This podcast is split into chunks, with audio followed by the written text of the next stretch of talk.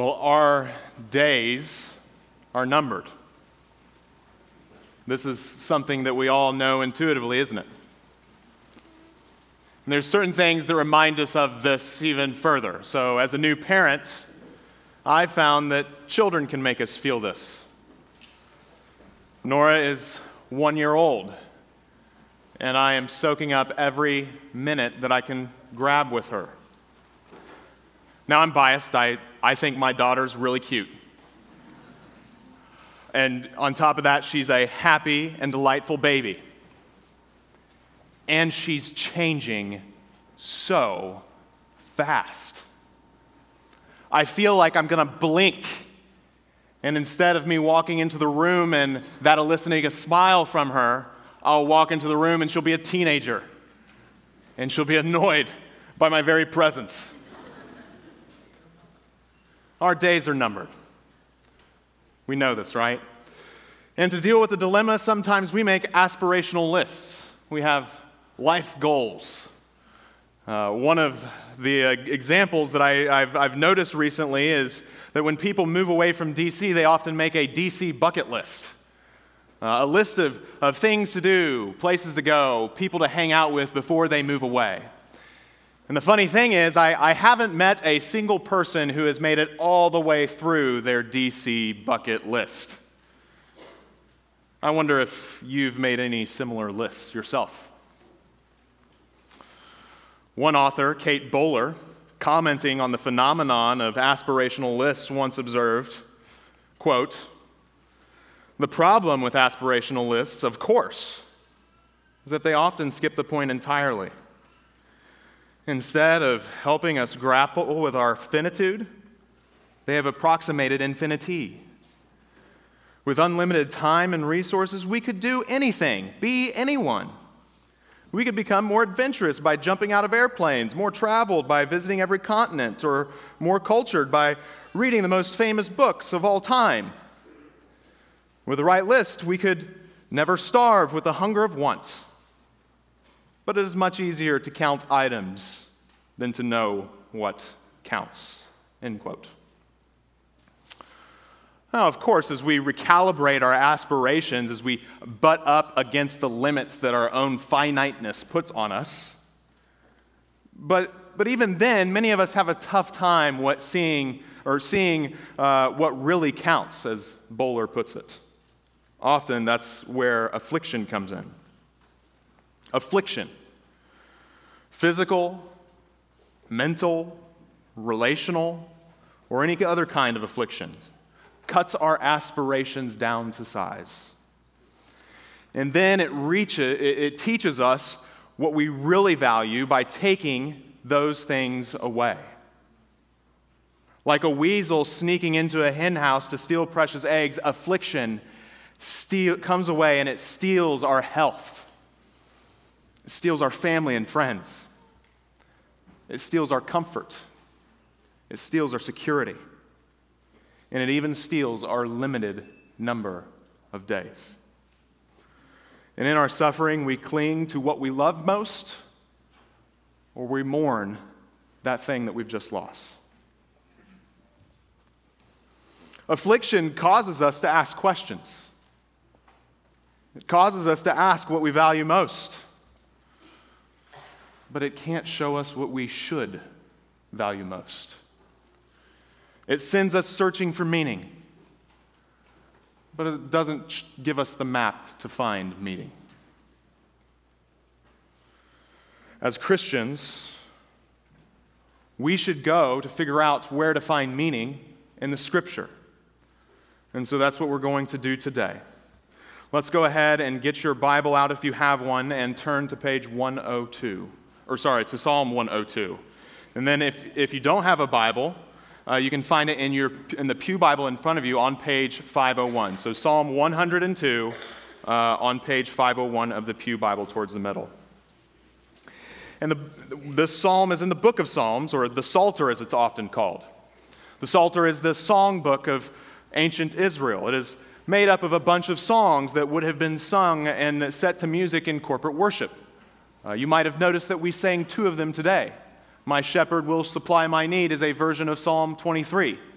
And of course, we sang Psalm 130 after the prayer of lament. Now, many think Psalm 102 was written by somebody who would have lived during uh, the exile, when, when Israel was exiled from the promised land and living in Babylon. Uh, while that is possibly the case, and I think it's probably the case, this psalm would have been a useful psalm during any number of times during uh, Israel's history. It would have been useful during the kings, it would have been useful during exile, it would have even been useful uh, after the Israelites came back to the promised land and saw Jerusalem in ruins. We don't ultimately know who the psalmist is, and we don't know why he wrote. Uh, but that's part of the power of the psalm.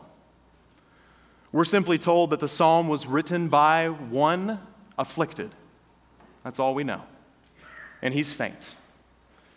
That means that if you are currently afflicted, that means if you've ever been afflicted or will ever be afflicted, this psalm is for you. In other words, the psalm is for everyone.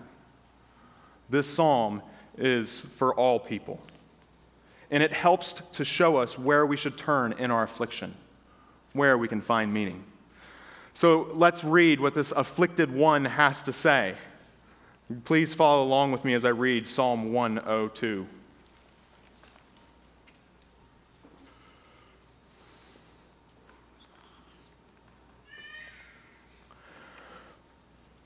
A prayer of one afflicted when he is faint and pours out his complaint before the Lord.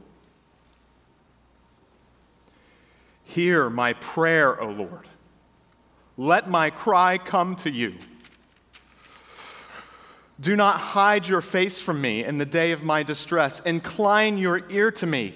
Answer me speedily in the day that I call.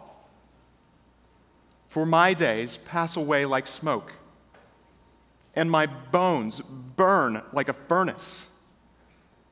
My heart is struck down like grass and has withered. I forget to eat my bread. Because of my loud groaning, my bones cling to my flesh.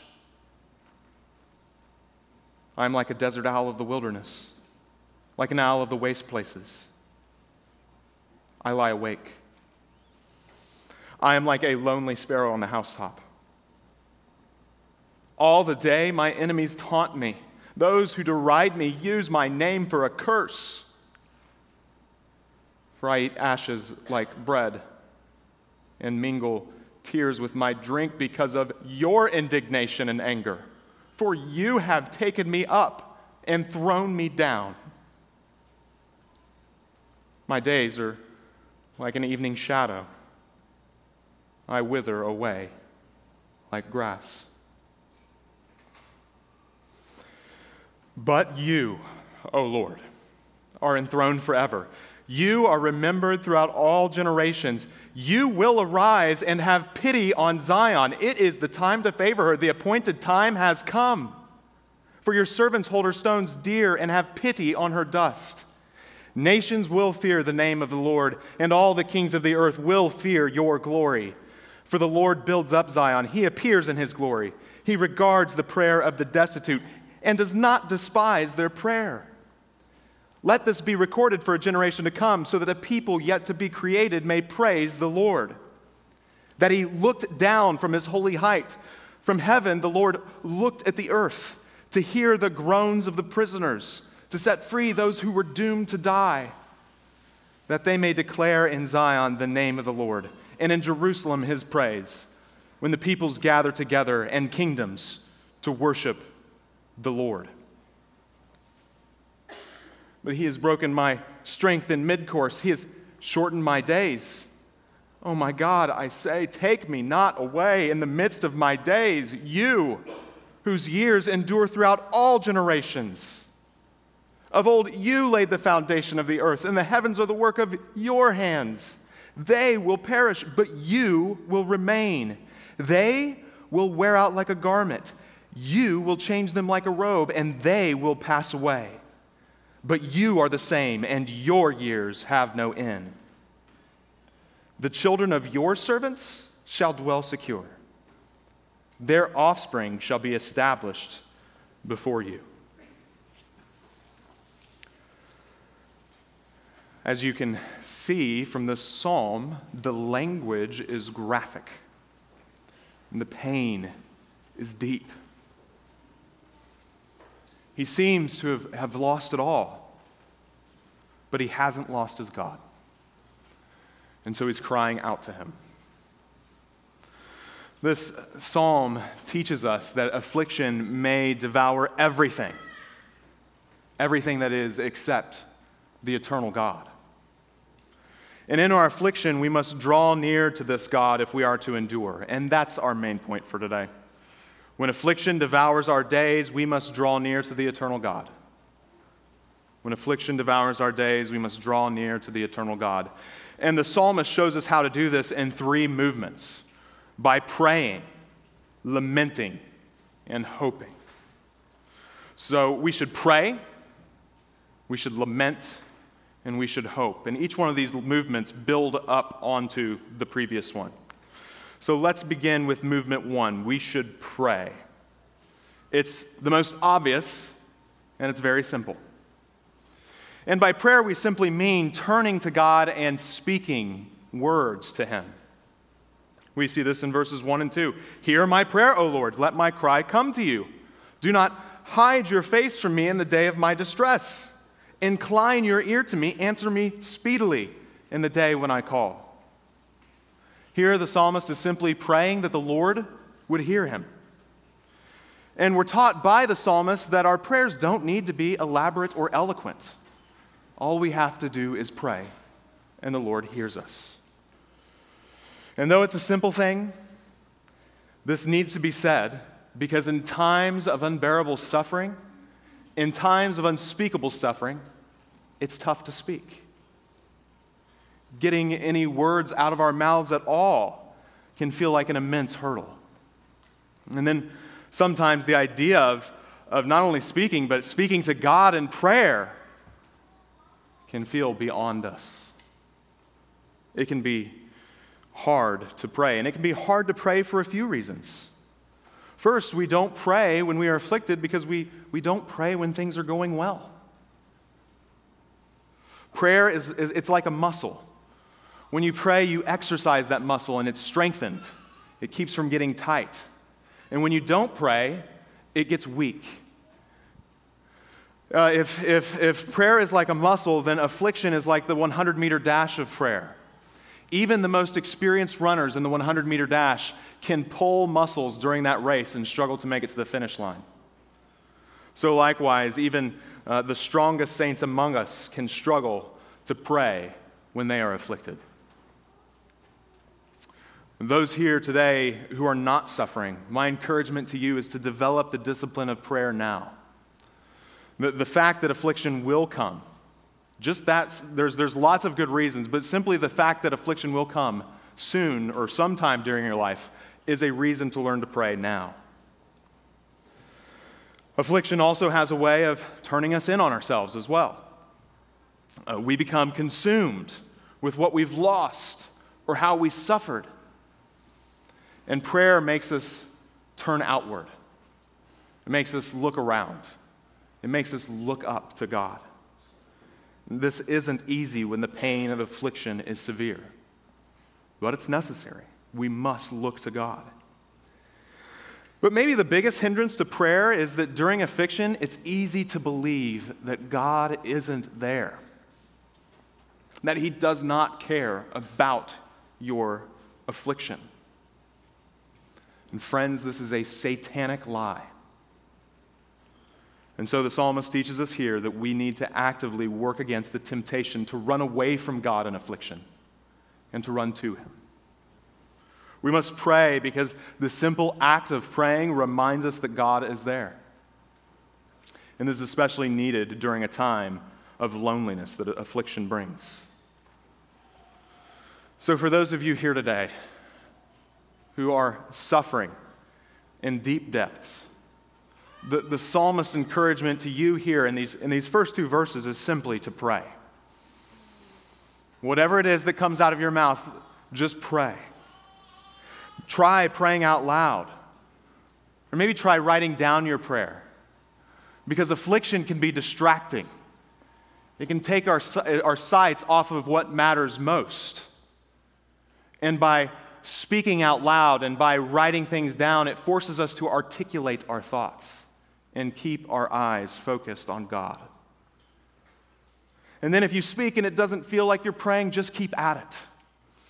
I've heard Pastor Ligon Duncan say multiple times that we should pray until we begin to pray. Just pray. Whenever you're suffering, suffering affliction, whatever you do, pray. Kids in the congregation, I wonder if it's ever hard for you to pray. Is it ever hard for you to pray? Why is that? That's a good question to ask yourself. Better yet, it's a good question to ask your parents. Ask your parents this afternoon Do you ever struggle with prayer? And see what your parents say to you. You might find that you have more in common with your parents than you originally thought. And then you will have something to pray for them about. Okay, so in order to draw near to God, we should pray, but what should we pray? Well, this leads us to our second movement of the text. We should, number two, lament. We should lament. And we see this in verses 3 through 11. While we don't know why the psalmist is suffering, we do learn a bit of how he's experiencing his suffering. Eh, from verses 3 through 11, we learn that his days are wasting away. He says, My days pass away like smoke, and my bones burn like a furnace. My days are like an evening shadow, verse 11. I wither away like grass. And so, in the way that smoke just simply puffs up and disappears, or the way the evening shadows just extend until all is covered in the darkness of night, so does he feel his days are. Because his grief is so great, his, his eating is disrupted, we see. This is, this is clear in verses 4, 5, and 9. He says, My heart is struck down like grass and has withered. I forget to eat my bread. Because of my loud groaning, my bones cling to my flesh. Verse 9, I eat ashes like bread and mingle tears with my drink. He's so consumed with his affliction that he, he, he forgets to eat. Uh, and in his grieving, in, in, in his covering with ashes, which would have been customary at the time, the ashes get into the food and then in turn get into his mouth and grits between his, between his teeth. Tears fall into his drink, and so his bones cling to his flesh. We see that he dwells in loneliness and darkness. That's why the, the birds are mentioned there in, in verses 6 and 7. He compares himself to wilderness owl, uh, dwelling owls who dwell alone among the ruins and awake at night. And then finally, there's that first clause in verse 7 I lie awake.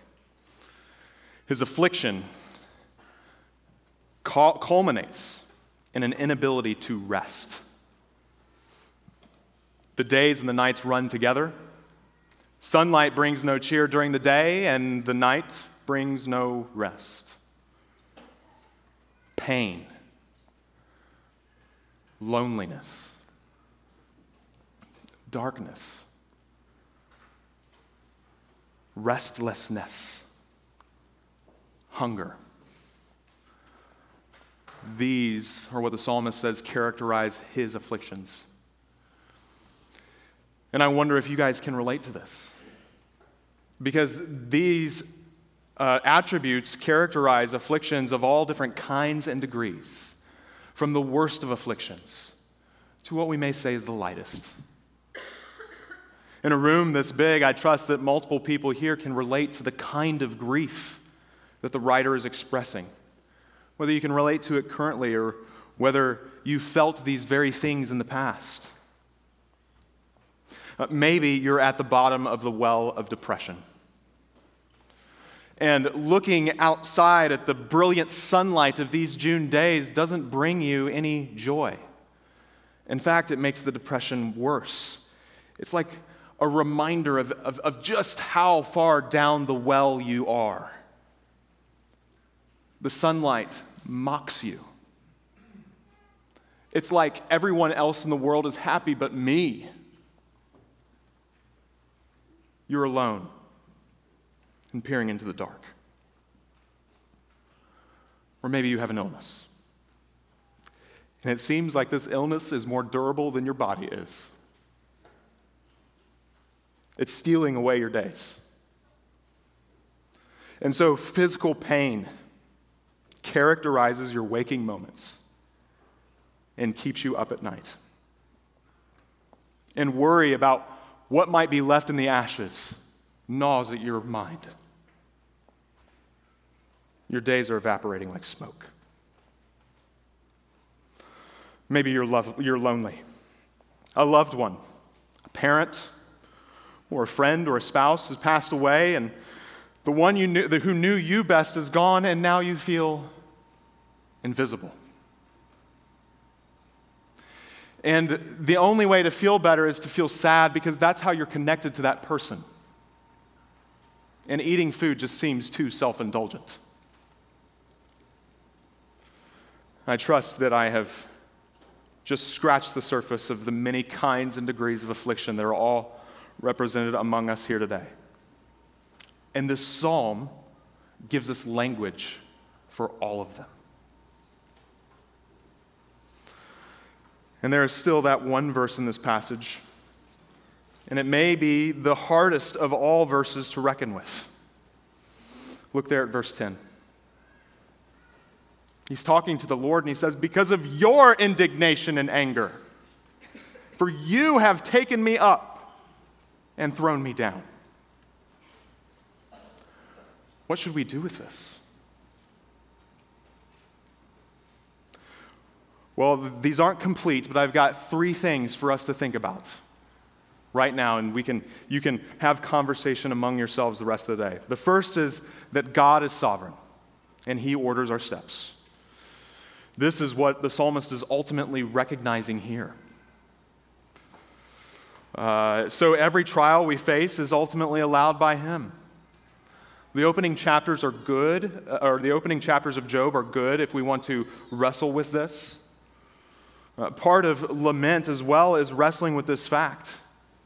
Uh, friend, it's good to go to God and recognize that what you're suffering, uh, God as a sovereign ruler, is he's, he's presiding over it. He's permitted it. Because if, if God can't come in and save you from your suffering, if God is unable to come in and deliver you from your pain, He's not God. And there is no hope. So that's first God is sovereign. Second, suffering is a result of sin. But there are many things that we suffer, many tragic, many uh, uh, terrible things that we suffer that can't be partic- uh, attributed to any particular sin that we've done. The world is groaning under the effects of our rebellion against God. And so we shouldn't be surprised if we groan too. However, every instance of suffering is an opportunity for us to plead with God, to search our hearts, and to see if there's any wicked way in us. Repentance of sin is always appropriate when we're afflicted in such a way that we're reminded that this world is cursed by sin. In God's strange providence, affliction can even curb our appetite for sin. If you want to think well about this, Genesis 3, verses 14 through 19, Luke chapter 13, verses 1 through 5, and Romans chapter 1, verses 18 through the end of chapter 2 are all, three good texts to reflect on how the curse affects our lives. So I'll repeat that for you. Genesis 3, 14 through 19. Luke 13, verses 1 through 5, and Romans 1 18 through the end of chapter 2. But, dear Christian, whatever you do, don't expect a particular answer for why you face the particular trial you're going through. It may come in this life, but we can't count on knowing why until the next life, until we get to heaven until the Lord reveals all. If you ever meet a pastor who tells you that without a doubt he knows why you're suffering this, this horrible sickness or, or why your loved one passed away, run away from that person. He, he's claiming to be God in a way that he, that he can't because he's not God. So, first, God is sovereign. Second, suffering is because of sin. And third, finally, we should know that the Lord disciplines those whom he loves. The Lord disciplines those he loves. Hebrews 12 is a great place to go here. The whole first part of the chapter teaches us about how God uses affliction for the good of his children. Like a good parent, God disciplines us, and in discipline draws us to himself. So in verse 10, the psalmist is recognizing that the Lord is sovereign over his affliction. So, like him, we too should go to the Lord for relief whenever we are facing affliction. After all, he is our Father. He's the one who cares for us more than we even care for ourselves. Before we move on from this lament here in verses 3 through 11, I want to point out one more thing we should never forget the fact that the words of the Bible are God's very words. That means that in the Psalms, incredibly, God gives us prayers to pray in His own words. And that means in Psalm 102, He is showing us how to lament. Earlier, we considered how hard it is to pray when suffering leaves us speechless. There, there are indeed moments that the words don't reach. There is suffering too terrible to name. Well, here God gives us words when our words won't reach. When suffering is too terrible to name, God names it for us. He shows us how to begin. And even as we speak these words to him, he is carrying us to himself, like a father carries a crying child. Friends, from the mere fact that these words exist, you should learn that God wants you to bring your griefs to him. When my, when my daughter Nora it gets upset, uh, when she is in pain, I don't care what the matter is, I want her to come to me. I want to pick her up. I want to comfort her. How much more then our Heavenly Father when His beloved, dear saints are in pain and crying out to Him? God draws near to us so that we can draw near to Him. And He teaches us as His children that His anger is but for a moment, but His favor is for a lifetime. Weeping may tarry through the night, but joy comes with the morning. This fact that our Heavenly Father wants us to bring our cares to Him should give us hope. Hope that we may suffer many sleepless nights. We may suffer many dark days, but sooner or later, morning will come, as we sang earlier today. In lament, we, we bring our complaints to God, but we shouldn't stop there. We shouldn't stop with just lament and complaint. Uh, lament is a prayer of pain that then should lead us to trust. And that's what the psalmist does here. The psalmist begins to hope in God after this, and this brings us to our uh, third movement. We should hope in God. That is the third movement in drawing near to God. We should hope in who He is and what He's promised. And that's the rest of our psalm, really, today, verses 12 through 28. And he teaches us that there are really three things that, that, that we should pray for, th- three things that we should hope in, at least in this psalm. The first thing is that the psalmist expresses his hope, of God, his hope that God will act. And this is clearest in verses 12 through 17. Verse 12 begins, But you, O Lord, are enthroned forever. Anytime you see that but you in Scripture, you just know something good is going to happen. And it's no different here. The Lord, the God of steadfast love and mercy, who has promised his people that they will dwell with him forever, is still on the throne. And he is still ruling and he is still reigning. And as long as God is on the throne, he is, and he is our God, we can hope in him. We can hope that he will bring his good purposes to pass. And his hope here that we read in, in verses 12 through 17 is that the Lord will hear and that the Lord will do what he said that he will that he, what he said that he will, he will do. Uh, and we see this throughout the Old Testament. He says in, in verse 13, he says, You will arise and have pity on Zion. Verse 15, it says, Nations will fear the name of the Lord. Verse 17, he regards the prayer of the destitute. Uh, these verses are like a mosaic of promises in the Old Testament. Uh, if you're looking for something to do this afternoon, by the way, you can just look at these verses and see if you can pillage the Old Testament for where these verses were, were built on. Uh, see if you can figure out where they, where they come from. And my guess is you'll spend this afternoon and even longer doing that. Of course, the hope of the Old Testament, though, is that God would save a, a, people for himself from every tribe, tongue, and nation. That he would send his Messiah, the one who would crush the serpent's head, the serpent who wars against all of the offspring of the Lord's people, uh, the one who was promised to Abraham, who would bless all the nations, uh, great David's greater son, who would reign forever. This is the one that the psalmist was hoping for. He's calling on God to work the salvation for his people that he himself said he would work. He's calling on the Lord to answer the prayers of his destitute people, like he once did in Exodus, when he looked down and he heard and he knew. And this is exactly what the Lord did. And friends, if, if you're here today and you're not a Christian, this is, this is the good news of Christianity. Uh, this is the gospel that, that, that, this, that this Old Testament psalmist is, is looking forward to. You see, this, this world hasn't always been cursed. You, you see, affliction itself isn't as old as mankind is, even. God created the world and everything in it, and He created it good. Uh, but sin entered the world when we rebelled against God. Uh, God was a good ruler. We had no reason to rebel against him, but we did anyways.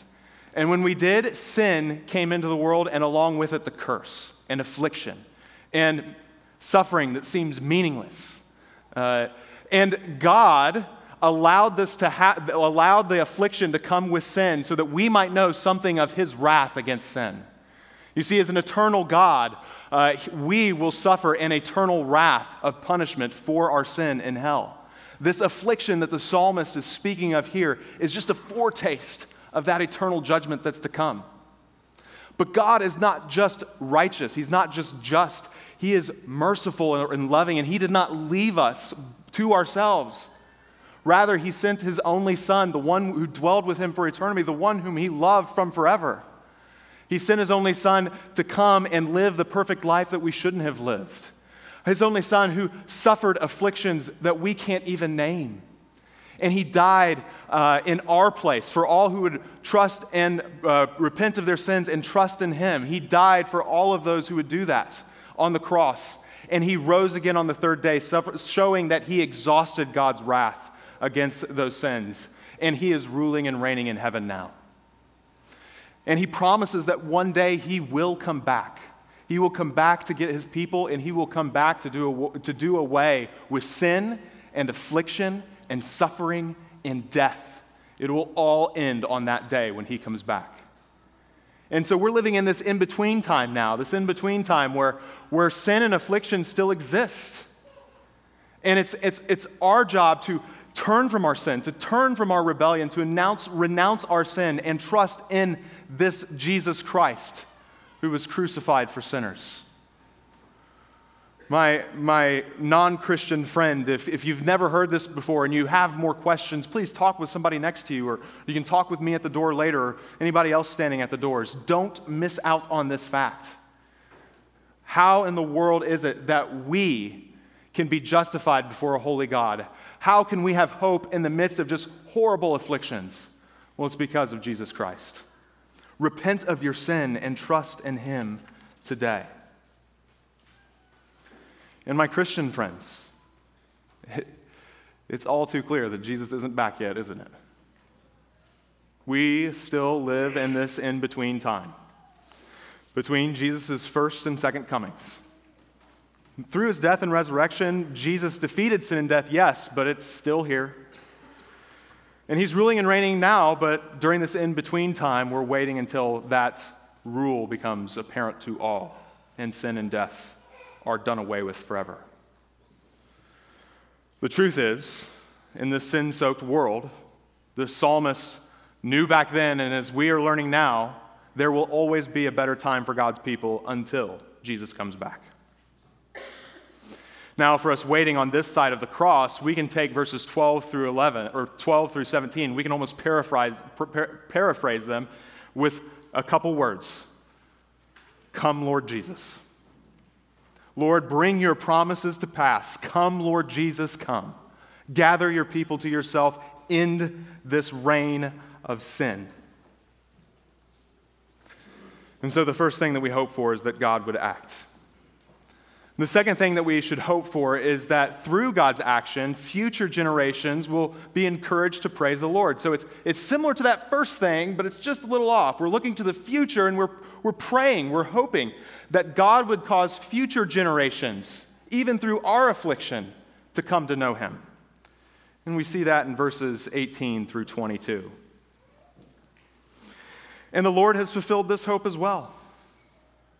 The Bible is full of examples of God's faithfulness in the midst of suffering. We can think of Joseph and his imprisonment, how Joseph's suffering led to the salvation of the entire nation of Israel in famine. Or we can think of Nehemiah's uh, suffering despite great opposition, or, or Daniel in hostile Babylon, or Esther in the court of King Xerxes. And then Hebrews 11 itself is like a summary of, of God's faithfulness despite afflictions being suffered. But that encouragement doesn't stop with the Bible, though, does it? And for the last 2,000 years, there is story after story after story after story of God showing himself faithful to future generations. And as you guys look around today in this room, we are that future generation. We are a part of the hope that this psalmist was looking for. God continues to encourage us. Many of us here are answers to prayers of weeping and uh, weeping fathers and mothers. God was faithful to our parents even while we were afflicting them, even as we, will, uh, even as we were rejecting them, even as we were bringing pain into their house. God heard, God knew, and God answered. And He's teaching us today. Verses 19 through 21 say that he looked down from his holy height. From heaven, the Lord looked at the earth to hear the groans of the prisoners, to set free those who were doomed to die, that they may declare in Zion the name of the Lord. God answered, and here we are praising the Lord today. And we can have hope that future generations will know the Lord, uh, that his kingdom will continue to advance. This is another good reason, by the way, to write down your prayers when you're afflicted. Uh, as you read prayers that you've written down in the past, you can look at the ways that God has answered those prayers. Or maybe He hasn't, but He's been faithful to you. You haven't seen the answer yet, but you know He's still with you. Written down prayers can help us with that. And, and before leaving the, this section of verses in, in verse 12 through 22, I do want to point out one more thing. I wonder if you've noticed it. The affliction of the psalmist is personal. He uses my, me, my.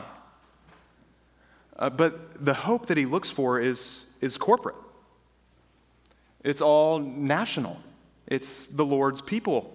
That's where he finds his hope. So, there are a couple of reasons this is useful for us. First, and less important, but still useful, if you're suffering, it's, it helps to be around other people who are suffering because they know what you're going through. They can sympathize with you. Solidarity with those who know what we're going through helps us to take our eyes off of ourselves and understand our own afflictions better. Helps us to put things in context. But the second reason this is useful is that as Christians, our ultimate hope is not in the deliverance of, uh, from any one affliction that we may be suffering. That's not our ultimate hope. Our hope is much bigger than that. Our hope is not, that just that, not just that our tears would be wiped away, but that every tear of every Christian would be wiped away. Our hope is that death itself would be no more. Our hope is that sin would be abolished. Our hope is that Christ would come back. The Lord may not save us from the trial that we're going through in this life, but we know that our trials will fade in the unending joy of heaven. Our hope is ultimately there with the risen and reigning Lord Jesus Christ. Now, this is not meant to minimize the affliction we experience in this life, so don't hear that. This, this doesn't mean that we don't care for one another in our sufferings. No, in fact, we do the opposite. That's why we're gathered together now. That's why we gather together as a church to bear each other's burdens and sorrows, as Galatians 6 commands us, and as we'll remind each other when we read the church covenant tonight at the Lord's Supper. We gather together to care for one another in our afflictions. And loving one another through affliction is, is messy business. We don't do this perfectly, but we do it anyway because it's what the Lord's told us to do. We help each other suffer well, and we point one another to ultimate hopes when our immediate hopes fail.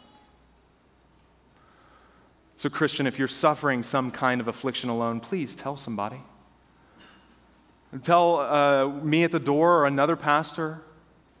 Talk to your friend that you know best here at the church.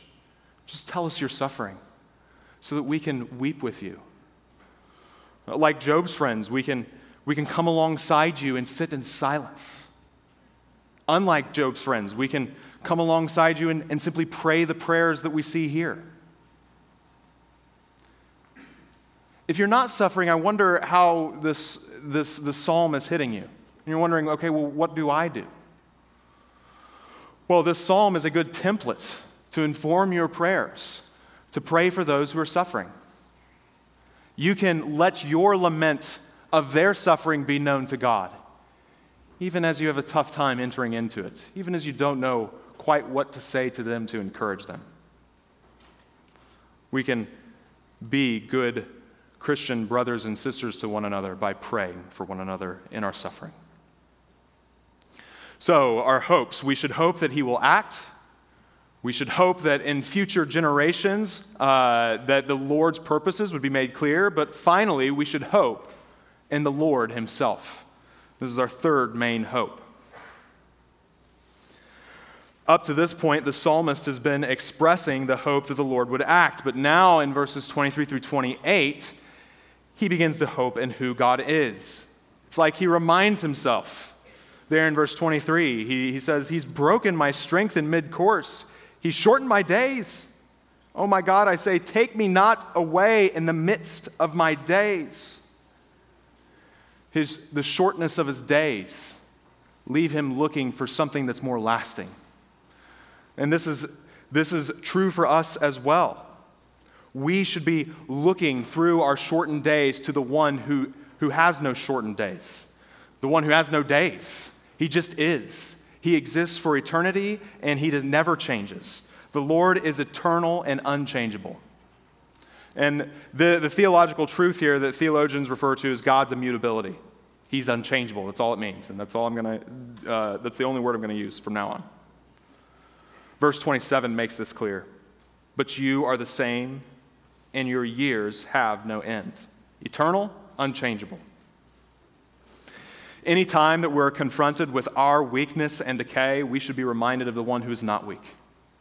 We should be reminded of the one who never dies, the one who never faints or grow weary.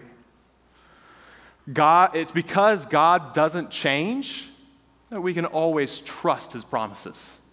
If he speaks, it's as sure as the fact that he exists. Unlike everything and everyone here on earth, he will not fade away. When afflictions devour everything else, God just is. In fact, He's the one who will be devouring afflictions on the last day. The fact that the psalmist ends his prayer here should punctuate uh, for us one of the core truths of the psalm. When we're suffering, wherever we turn our eyes, we will find nothing but grounds for despair until we turn our eyes up and we look at the one who never dies. It's in Him and in His benefits that hope is to be found. Our afflictions teach us that in the Bible that, that God is who matters most. He's the one who will remain. When all else fails, God will not. And that's the answer to those questions that affliction sends us on that we talked about earlier in the sermon. And this is a truth that we need to drill into our minds and hearts because it's so easy to forget. We live in a changing world. Uh, we look at the people around us and, and, and we're tempted to think that God is like them. But this world is cursed, and those people are sinners, and they will fade. So, whenever we're tossed about by all of the afflictions and confusions of the world, we should look to the God who never changes and know that He is exactly where He was at first. He hasn't changed, He's still there. And then in verse 28, the author draws out the main implication of this truth about God. You can see it there. The children of your servants shall dwell secure their offspring shall be established before you. If you are one of the Lord's people, if you're one of his children, you have been chosen as his treasured possession.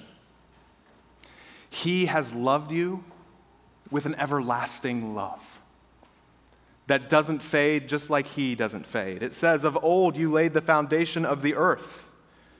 The heavens are the work of your hands. You will change them like a robe, and they will pass away.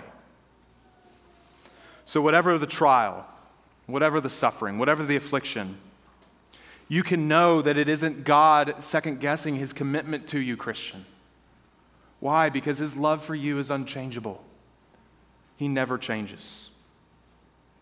You may be the taunt of the office. You may be the loneliest person in the room. You may be wasting away with illness uh, you may be wasting away with grief or pain or hunger. But every building in this city, uh, every king uh, in every nation will be wiped away. The planets themselves will be stopped in their tracks, and the stars will burn up and burn out before the Lord will cast you away. Because you are a Christian, because you've been hidden into the rock of ages, you will endure forever, as the psalmist says here. That is a truth that we can take to the bank. The children of your servants shall dwell secure, their offspring shall be established before you. It's this you, this God, that our hope is in, Christian, when we are suffering. Affliction may devour everything and even these mortal bodies, but affliction itself will be devoured in the end. Affliction, along with the universe, will pass away, but Christian, you will remain with your Lord. Now, in three points, we have covered the entire psalm. But even though the psalmist's prayer is finished, the Lord isn't done speaking yet. In our affliction, we draw near to God in three movements pray, lament, hope. And in a way, these three words can be summed up with one word cling. In affliction, we should draw near to God by clinging.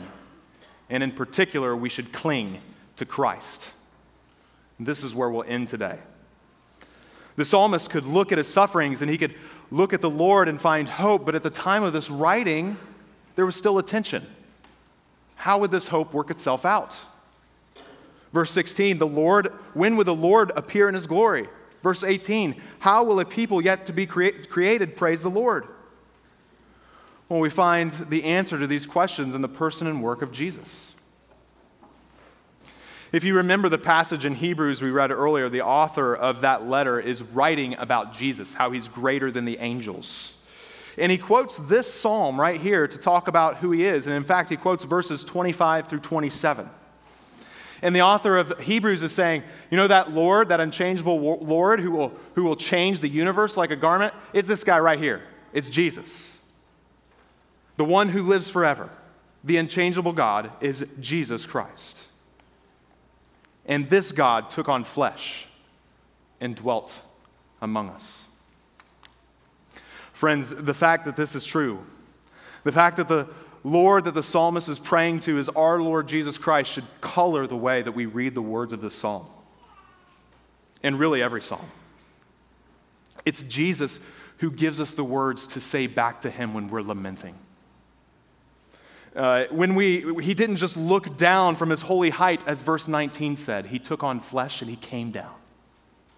And when he came down, he entered our affliction with us, though he didn't sin. And no one was afflicted as he was. It's as if in this psalm, Jesus stands beside us in our affliction and takes us by the hand and walks us through every step of the way, through the darkest night and into the morning of eternity. One author said that the best person to have in a foxhole knows the cost of what must be done. Well, Jesus knows that cost and then some, doesn't he?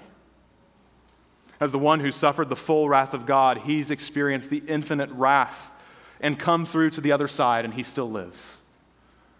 So we can be confident that we too will come through to the other side with him. Jesus himself cried out to his heavenly Father in the days of his affliction. In the darkness of Gethsemane, he was left alone. And the pain of his agony was unbearable. He did not sleep, but was awake, asking that the Lord would let the cup of his anger and indignation pass by him. He was taunted and cursed. He was, like verse 23 and 24, cut off in the midst of his days all for his people. He is the hope that the psalmist clings to, and so we should cling to him as well. How should we draw near to God in affliction? We should cling to Jesus. Let's pray.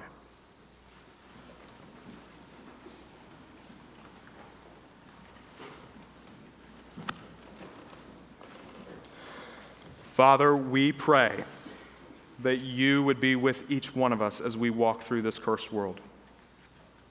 We pray that in affliction and health, want and plenty, that we would cling to Christ. Help us to cherish him above everything else, especially when affliction takes everything else away. And help us to know that Christ will remain. We pray these things in Jesus' name. Amen.